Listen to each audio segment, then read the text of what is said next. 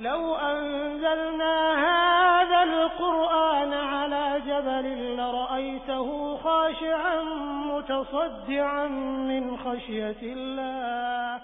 لأن لله قلبه فألان الله الصخر تحت قدميه أن يكون للقرآن أثر في قلبه. أي دون النبيين وفوق غيرها من مع القرآن نحيا في سلام فخير الوقت في خير الكلام.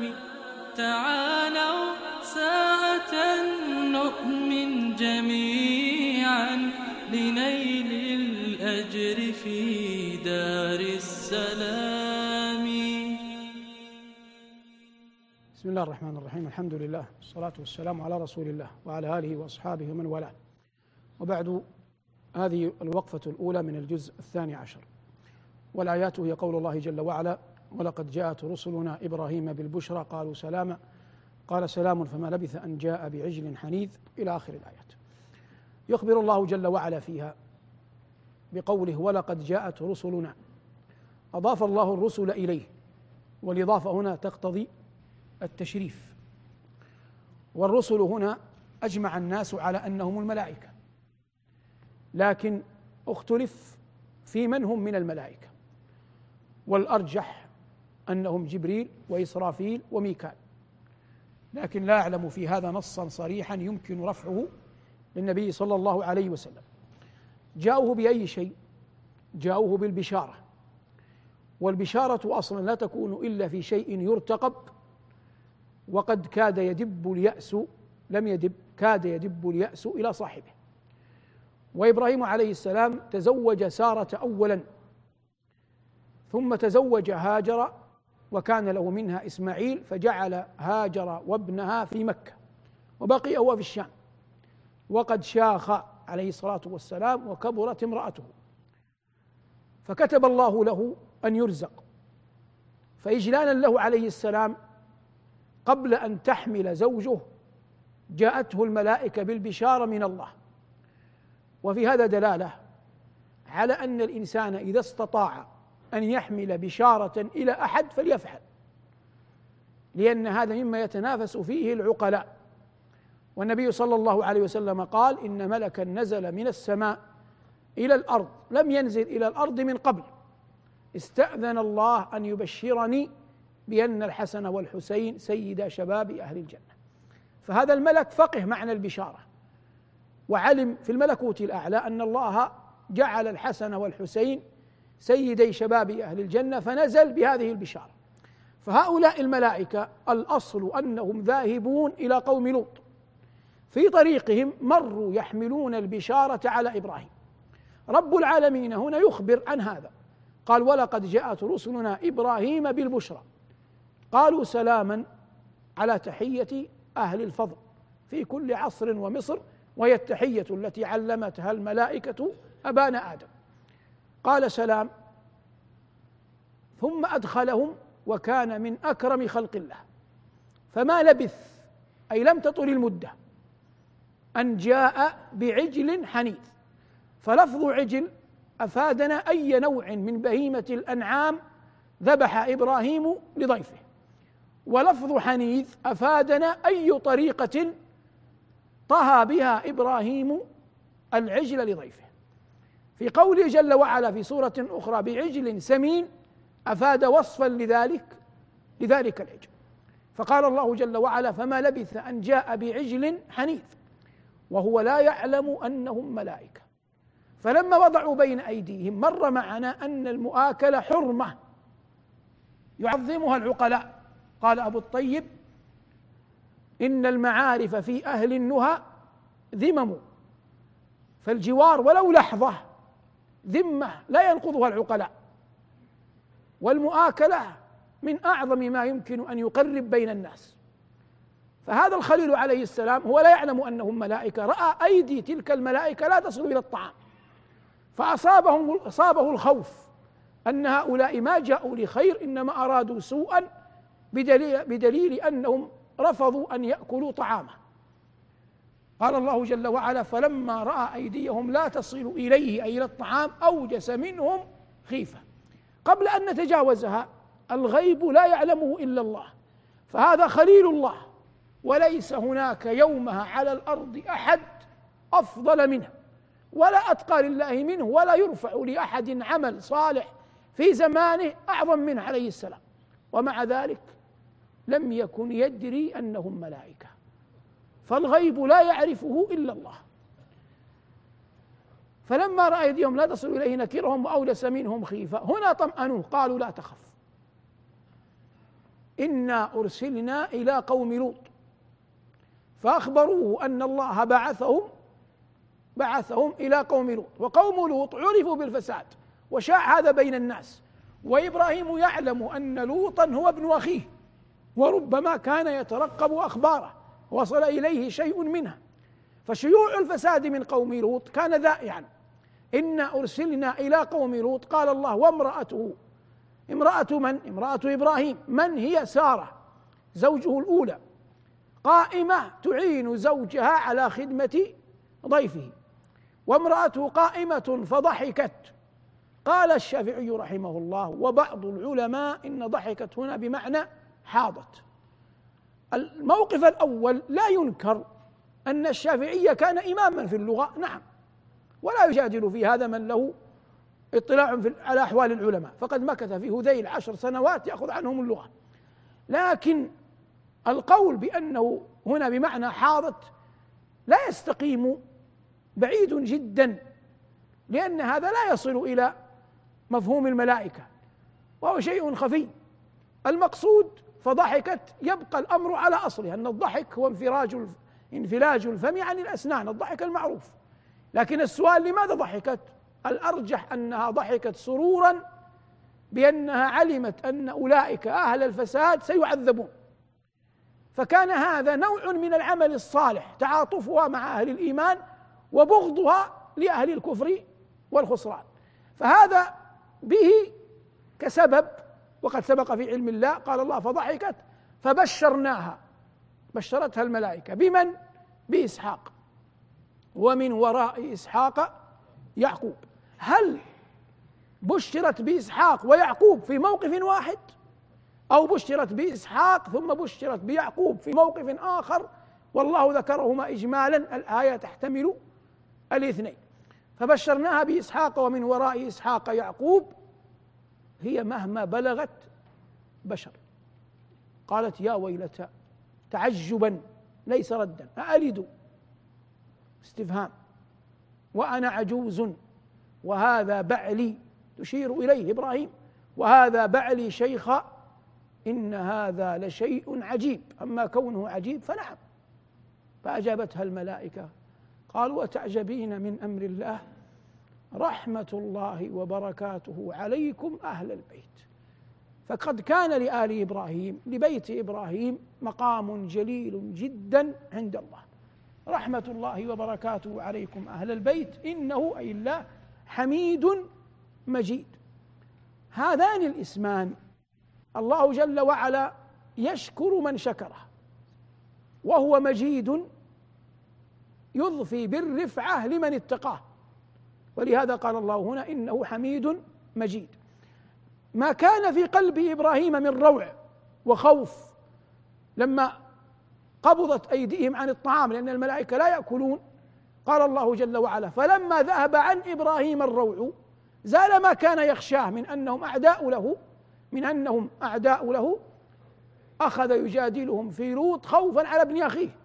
قال الله جل وعلا فلما ذهب عن إبراهيم الروع وجاءته البشرى يجادلنا في قوم لوط وحتى لا يقع في قلب أي أحد شيء من سوء الظن بإبراهيم أثنى الله عليه.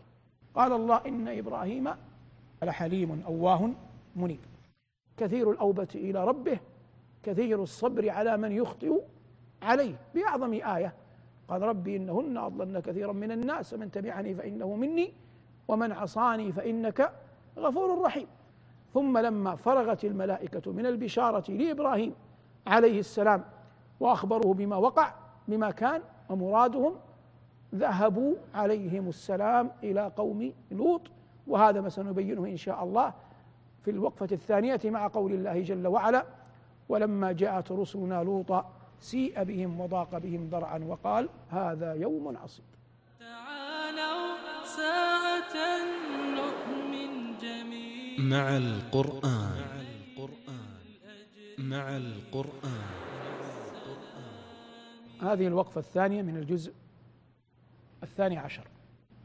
بينا في اللقاء الأول أن الملائكة جاءت إبراهيم بالبشرى والله قال فلما ذهب عن إبراهيم الروع وجاءته البشرى يجادلنا في قوم لوط إن إبراهيم لحليم أواه منيب. قال الله سيء بهم وضاق بهم ذرعا لا على أنهم ضيوف لكن على حالهم وما سيترتب من دخولهم بيته. فقال الله وضاق بهم ذرعا وقال هذا يوم عصيب وليس في هذا اعتراض على القدر لكنه وصف لل لليوم وصف لليوم لا سب للدهر حتى يفهم المعنى. وجاءه قومه يهرعون إليه. المشهور أن زوجته هي التي أنبأت قومه بأضيافه. وامرأة نوح كانت تقول للناس إنه مجنون. وامرأة لوط كانت تخبر الناس بمن يأتي لوطا من الأضياف. فكلا المرأتين خانت زوجها وكل منهما لم يقع منها إيمان البتة. وهذا يدلك على أن الهداية بيد من؟ بيد الله. فامرأة نوح تبيت وتطعم على فراش عبد قال الله فيه إنه كان عبدا شكورا. وامرأة لوط تبيت وتطعم مع لوط عليه السلام. الله يقول فآمن له لوط يعني لإبراهيم. ومع ذلك لم ينت لم تنتفع أي امرأة منهما بصحبة ذلك النبي. وآسيا بنت مزاحم تبيت وتطعم مع أكثر الكفرة مع فرعون. ويلقي الله في قلبها في قلبها الإيمان. والهداية نور من الله جل جلاله. قال الله وسيق وسيء بهم وضاق بهم ذرعا وقال هذا يوم عصيب. وجاءه قومه يهرعون إليه. ومن قبل كانوا يعملون السيئات. هنا المقصود بها السيئات عموما والفاحشة المعروفة على وجه الخصوص. ومن قبل كانوا يعملون السيئات. قال يا ليت لي بكم قوة أو آوي إلى ركن شديد.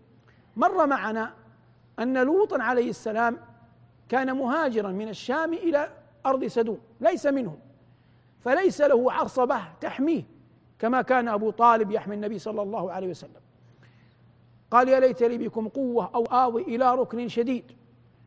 وعرض عليهم بناته بقوله قال هؤلاء بناتي إن كنتم فاعلين وقال فاتقوا الله ولا تخزون وقال أليس منكم رجل رشيد؟ وقد اختلف العلماء رحمهم الله اختلافا كثيرا في معنى قول الله جل وعلا على لسان هذا النبي الكريم العفيف الغيور هؤلاء بناتي إن كنتم فاعلين. على أقوال عدة فبعضهم قال إنه قصد بنات القرية جميعا وقصد الزواج المعروف لكن الآية لا تحتمل هذا لأنه يشير هؤلاء اسم إشارة على شيء حاضر. هؤلاء بناتي إن كنتم فاعلين. وأظهر الأقوال والعلم عند الله. سأتي بمثل إن فقهت المثل تفقه الآية. تفقه مرادي من الآية. إنه قد يكون مرادي غير صحيح. لو أن رجلا جاء لشاب فقتله. ثم فر. فجاء أولياء المقتول يتبعون القاتل. فالقاتل دخل بيت رجل من وجهاء القرية وله علاقة وطيدة بالمقتولين بأولياء الدم. فلما تبعوه دخل الدار فلما دخل الدار طلب الجوار والذمار والحمية من صاحب البيت. وهو لا يدري من خصومه ولا يدري لماذا جاء ولا يدري عمن يفر ولا يدري ماذا صنع. طلبه الأمان طلبه الجيرة طلبه الذمار أعطاه. فلما أعطاه أصبح هذا القاتل في جواره. بعد برهة دخل أولياء الدم بسلاحهم يريدون الذي قتل ابنه. فأصبح صاحب البيت صاحب الدار في حرج لأن هؤلاء يطلبون بالدم وهذا قد أعطي الجوار. فأراد أن تبرأ ساحته وذمته وصنيعه أمام من أمام من استجار به. فقال لل للقادمين لأولياء الدم قال اقتلوا أبنائي بدلا منه. اقتلوا أبنائي بدلا منه. هو يعلم يقينا أن أحدا منهم محال أن يقتل أبناءه. لما؟ لأنهم لو قتلوا أبناءه جميعا لن يستفيدوا لن يستفيدوا شيئا. ما ذهب الجرح الذي في قلوبهم؟ عندما قتلوا ابن جار لهم ابن صديق لهم لو قتلوا مئة. ما خرج الشيء الذي في قلبهم. هم قلبهم على هذا القاتل. لكن هذا القول منه يجعل ساحته تبرأ مع من؟ تبرأ مع من استجار به. يعني أنا ماذا أفعل لك أكثر من هذا؟ ماذا يمكن أن أصنع لك أكثر من هذا؟ ماذا يمكن أن أقدم لك أكثر من أنني عرضت أبنائي وهم؟ وهم رفضوا. لكن ما الذي جعله يعرض أبناءه؟ يقينه أن هؤلاء أولياء الدم لن يقتلوا أبناءه. اليقين هنا هو القرينة الكبرى هو على علم. أنهم لو قتلوا أبناءه كلهم ما استفادوا شيء. إذا لن يقتلوهم. هو واثق من هذا. واثق منه علم يقيني. واضح هذا؟ لوط عليه السلام دخلت عليه الملائكة. في صورة شباب حسان هو لا يدري أنهم ملائكة. لكن دخلوا في جواره. دخل هؤلاء الفجار إلى بيته. هو يعلم أن هؤلاء الفجار يقينا ليس لهم إربة في النساء. لا يريدون النساء. بدليل أنهم تركوا أزواجهم خلفهم. كلهم متزوجون. لا يريدون زوجات ولا يريدون المرأة عموما لا بحل ولا ولا بحرام. لا بحل ولا بحرام. هذه متيقن منها لأنه خالطهم سنين. يعرف ليس لهم طمع في النساء. قال الله عنهم أتأتون الذكران من العالمين؟ وتذرون الله يقول ما خلق لكم من أزواجكم. فقال لهم لأنه يريد أن تبرأ ساحته أمام الضيوف. قال هؤلاء بناتي إن كنتم فاعلين. يظهر الآن وضحت القضية. هو قالها حتى يبرئ ساحته من من؟ يبرئ ساحته من الضيوف. لا أنه يريد الخنا لأهله محال. هذا لا يفعله أي واحد فكيف يرمى به أنبياء الله؟ لكن هو أراد أن تبرأ ساحته لأنه على علم ويقين بأن أولئك القوم لن يلتفتوا. لذلك الدليل والقرين أنهم قالوا لقد علمت ما لنا في بناتك من حق. يعني لا نريد مطلب في بناتك. قد علمت طبعنا وعلمت حالنا وعلمت ما نريد. نحن لا نبتغي نساء. لقد علمت ما لنا في بناتك من حق. هم فهموها. وإنك لتعلم ما نريد. أنت خبرتنا وتعرف ما نريد. فخرج هنا لما اشتد الكرب جاءت قدرة الرب. قال الله جل وعلا قالوا يا لوط إنا رسل ربك. أماطت اللثام الملائكة اللثام عن شخصيتها. لن يصلوا إليك. وخرج جبريل وضربهم على ضربة أولى على وجوههم فطمس أعينهم. فخرجوا يتحسسون الحيطان ويتلمسون الجدران ويقولون إذا أصبحنا سيكون لنا ولهم شأن. فقال إبراهيم قال لوط قالت الملائكة لوط إن موعدهم الصبح. لما موعدهم الصبح؟ سيأتي. قال إن موعدهم الصبح. هو يريد أن يخلص. فكأنه استبطأ الصبح. قالت له الملائكة أليس الصبح بقريب؟ هنا أمرته الملائكة أن يخرج بأهله. هذا سبب التأجيل للصباح. فلما خرج بأهله حتى لا يقع في قلب الفتاتين شيء من أن أمهم ستهلك. قال الله لهم ولا يلتفت منكم أحد. ولا يوجد عبادة اسمها عدم أحد الالتفات ما في عبادة اسمها لا يلتفت منكم أحد. لكن حتى تقوم الحجة على الأم. خرجوا. لوط وابنتاه وزوجه. لما خرجوا الأم زوجة لوط ما زالت على دين قومها تتعاطف معهم. ما زالت تلتفت تلتفت. تريد أن تكون معهم. فدب البغض من الفتاتين والبراءة من من؟ من أمهم. فتأخرت وتقدموا. فقال الله جل وعلا جعلنا عاليها سافلها. هم نكسوا الفطرة. أباح الله لهم الإناث فلجأوا للذكران. فلما نكسوا الفطرة قلبهم الله جل وعلا بأن نكس الأرض التي هم عليها. ولا يقدر على هذا إلا إن موعدهم الصبح وليس الصبح بقريب. فلما جاء أمرنا جعلنا عاليها سافلها وأمطرنا عليها حجارة من سجيل منضود مسومة عند ربك. قال الله بعدها نسأل الله العافية لنا ولكم وما هي من الظالمين ببعيد. من أهلكهم قادر على أن يهلك أمثالهم؟ إنا لله وإنا إليه راجعون. تعالوا ساعة نؤمن جميعا. مع القرآن. مع القرآن. هذه الوقفة الثالثة من الجزء الثاني عشر. قال الله جل وعلا وإلى مدين أخاهم شعيبا؟ قال يا قوم اعبدوا الله ما لكم من إله غيره ولا تنقصوا المكيال والميزان إني أراكم بخير. قال يا قوم اعبدوا الله ما لكم من إله غيره. جاء كل الأنبياء بهذا. لكن سنقف وقفات أخر مع هذا الخبر القرآني. الأولى من الفقه في الدعوة. أن الإنسان لا يقدم شيئا على الدعوة إلى التوحيد. ثم يأتي للناس في المنكر الذي شاع فيهم فيبدأ بما هو شائع فيهم. فذكر الله جل وعلا هنا أن شعيبا نهى قومه عن التطفيف والبخس في الكيل والميزان لأن هذا أم لأن هذا أمر كان شائعا كان شائعا فيهم. ولا تبخسوا الناس أشياءهم ولا تعثوا في الأرض مفسدين. بقية الله خير لكم إن كنتم مؤمنين. ما معنى بقية الله؟ اختلف العلماء فيها. لكن عندما يبيع الإنسان ويشتري لا يبيع أحد إلا يريد ربحا فلو اشترى عينا ما بألف ثم باعها بألف وثلاثمائة من غير أن يغش فهذه الثلاثمائة مثلا هي ربح ساقه الله إليه لأنه لا غش في بيعه. هذا يسمى بقية الله خير لكم. لكنه لو لم يقتنع بهذا ولجأ إلى أن يغش من باعه فهو طلب شيئا لم يشرحه الله. هذا الذي أراد شعيب أن ينهى قومه عنه. هذا الذي أراد شعيب أن ينهى قومه عنه. لما قال لهم هذا قالوا يا شعيب أصلواتك تأمرك أن نترك ما يعبد آباؤنا؟ أو أن نفعل في أموالنا ما نشاء إنك لأنت الحليم الرشيد.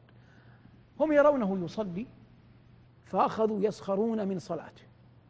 أصلاتك تأمرك أن نترك ما يعبد آباؤنا أو أن نفعل في أموالنا ما نشاء. هو عالج قضيتين قضية عقدية وقضية دنيوية. القضية العقدية إشراكهم مع الله والقضية الدنيوية بخسهم للناس حقوقهم والتطفيف في الكيل والميزان. فهم ردوا عليه. إنه لا يعقل أن أمرا نشأنا عليه. اعتقادا وهو عبادة غير الله. وسلوكا وهو التطفيف في الكيل والميزان. أن نترك هذا وهذا من أجل ما تمليه علينا. ثم قالوا تهكما إن على بينة من ربي. ورزقني منه رزقا حسنا. هو لم يحدد ما الرزق الحسن. لكن أعظم رزق رزقه الله إياه. هو النبوة. ويتبع ذلك أشياء كثر. ورزقني منه رزقا حسنا. وما أريد أن أخالفكم إلى ما أنهاكم عنه. وهذا المقطع من الآية من أعظم ما يوعظ به الأئمة والخطباء ومن تصدر لوعظ الناس. وما أريد أن أخالفكم إلى ما أنهاكم عنه. ونظيره في القرآن أتأمرون الناس بالبر وتنسون أنفسكم ونظيره وهو الثالث لا يا أيها الذين آمنوا لم تقولون ما لا تفعلون؟ كبر مقتا عند الله أن تقولوا ما لا ما لا تفعلون. قال وما أريد أن أخالفكم إلى ما أنهاكم عنه. إن أريد إلا الإصلاح ما استطعت يبين ضعفه. ثم قال وما توفيقي إلا بالله. هذه الكلمة عزيزة لم ترد في القرآن متعلقة بالله إلا في هذا الموضع. ولذلك قال العلماء إنها عزيزة. وقالوا من أحب أحدا ودعا له بالتوفيق فقد أخلص له في الدعاء. قال الله جل وعلا عن نبيه شعيب أنه قال وما توفيقي إلا بالله. فأنا أعمل لكن أن أصيب ما أردت إصابته لا يمكن أن يكون إلا بتوفيق من الله. وما توفيقي إلا بالله عليه توكلت وإليه أنيب. والتوكل عباده قلبية كل يدعيها لكن ليس كل أحد يقدر له أن يأخذ بأسبابها على أتم وجه وأكمل نحو. وإليه أنيب. ويا قوم لا يجرمنكم أي لا يدفعنكم. شقاقي أي عداوتكم لي. أن يصيبكم. مثل ما أصاب قوم نوح أو قوم هود أو قوم صالح. فقهنا تاريخيا أن قوم هود وقوم نوح وقوم هود ولوط وصالح كلهم كانوا قبل من؟ قبل شعيب. ظاهر هذا لما قال ويا قوم لا يجرمنكم شقاقي أن يصيبكم مثل ما أصاب قوم نوح أو قوم هود أو قوم صالح. فهمنا أن هذه الأمم قبل قوم شعيب. حتى الإنسان يستحضر القرآن ويعرف ترتيب الزمن لأنبياء الله. ثم قال وما قوم لوط منكم ببعيد. وما قوم لوط منكم ببعيد. من هنا معنى الكلام وما قوم لوط ببعيد منكم. هل هم بعيدون زمنا أم هم بعيدون مكانا؟ يعني غير بعيدين زمنا أو غير بعيدين مكانا أو غير بعيدين طبعا. فقوله القول بأنه طبعا بعيد لأن معصية قوم شعيب غير معصية قوم قوم لوط هذه نحيناها. بقي مكانا شعيب كان في جزيرة العرب في أسفلها. في جنوبها. وأما قوم لوط كانوا في شمالها. فهذا قد يبعد. ما بقي إلا ماذا؟ إلا الزمن. لكن تحتمل المكان تقريبا إذا لأن مسألة المكان نسبية. وما قوم لوط منكم ببعيد. ثم قال واستغفروا ربكم ثم توبوا إليه. الاستغفار أعظم طرائق جلب رحمة الله بدليل القرآن. قال الله جل وعلا عن نبيه صالح لولا تستغفرون الله لعلكم ترحمون. في الخبر الصحيح من قال أستغفر الله الذي لا إله إلا هو الحي القيوم وأتوب إليه. سبع مرات غفرت ذنوبه وإن كان قد فر من الزحف. أستغفر الله الذي لا إله إلا هو الحي القيوم وأتوب وأتوب إليه. واستغفروا ربكم ثم توبوا إليه. إن ربي رحيم ودود. الآن أنخ مطاياك في معنى الاسمين العظيمين رحيم ودود. الرحمة واضحة المعنى لكن سنأتي بمثال نقرب فيه المعنى. لو أن إنسانا رأى دابة من الدواب نفرض كلبا والكلب يلهث من العطش فسقاه هل هذه رحمة أو غير رحمة؟ رحمة باتفاق العقلاء. لكن هل سقيك للكلب ورحمتك به يدل على أنك توده وتحبه محال. فلا يلزم من الرحمة الود والمحبة. لا يلزم من الرحمة الود والمحبة. شخص كافر. رأيته في موقف إنساني ينزف دما. فحملته إلى المستشفى. فأنت رحمته. لكن لا يلزم من ذلك أنك توده هنا شعيب لما عرف بربه جل وعلا قال إن ربي رحيم ودود يرحم أولياءه. لابد من هذا القيد. وعباده الصالحين وهو يودهم يعني يحبهم ويحبونه. لا يرحمهم لمجرد الرحمة إنما يرحمهم وهو واد لهم جل وعلا. هذا معنى قول الله إن ربي رحيم ودود. أصابهم الكبر على فصحته قالوا يا شعيب ما نفقه كثيرا مما تقول. وهم يفقهون لأنهم عرب خلص أقحاح. ما نفقه كثيرا مما تقول وإنا لنراك فينا ضعيفا. ولولا رهطك لرجمناك وما أنت علينا بعزيز. وهذا يدل على دناءة أخلاقهم. جعلوا رهطه أعز عليهم من الله.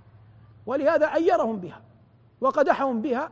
قال كما قال الله جل وعلا قال يا قوم أرهطي أعز عليكم من الله.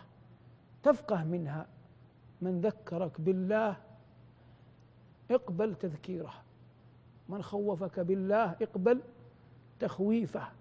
ومن جاءك عن طريق ربك ترغيبا أو تذكيرا أو ترهيبا فاقبله. كان ابن عمر رضي الله تعالى عنهما إذا رأى أحد غلمانه يصلي يعتقه. فلما كثر العتق فيه من في غلمانه أصبح الغلمان كلما رأوا ابن عمر ابن عمر جالسا جاءوا يصلون. فإذا رأى أحدا يصلي أعتقه. فجاء أحد ينصحه. قال يا ابن عمر إنهم يخدعونك. قال من خدعنا بالله إن خدعنا له. من خدعنا بالله إن خدعنا له. قبلنا خدعته؟ لأنه جاءهم جاءوا عن طريق عن طريق الله. لا يعني هذا أن يكون الإنسان غافلا يسخر منه أو ما أشبه ذلك لا. لكن في الأشياء التي يملكها المرء. والمراد كلا من الآية تعظيم الله في القلب. قال يا قوم أرهطي أعز عليكم من الله واتخذتموه وراءكم ظهريا إن ربي بما تعملون محيط. ثم بين لهم أن القضية قضية ارتقاب حتى يقع الأمر. فوقع الأمر من رب العالمين وفصل بين عباده وأهلكهم كما قال الله جل وعلا ولما جاء أمرنا نجينا شعيبا والذين آمنوا معه برحمة منا وأخذت الذين ظلموا الصيحة فأصبحوا في ديارهم جاثمين كأن لم يغنوا فيها. قال الله ألا بعدا لمدين كما بعدت ثمود؟ اتفقوا وتشابهوا في سوء المعتقد فحق عليهم أن يتشابهوا في البعد عن الله تبارك وتعالى. هذه الوقفة الأخيرة الثالثة مع الجزء الثاني عشر من كلام الله وقد حصرنا هذه الوقفات كلها في سورة هود والله المستعان وعليه البلاغ والحمد لله رب العالمين.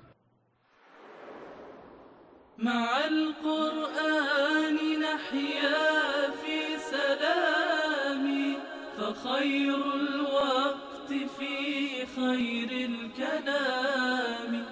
بتفسير وأخبار عن المختار نبراس الظلام. مع القرآن إحساس تسامت به الأرواح في أعلى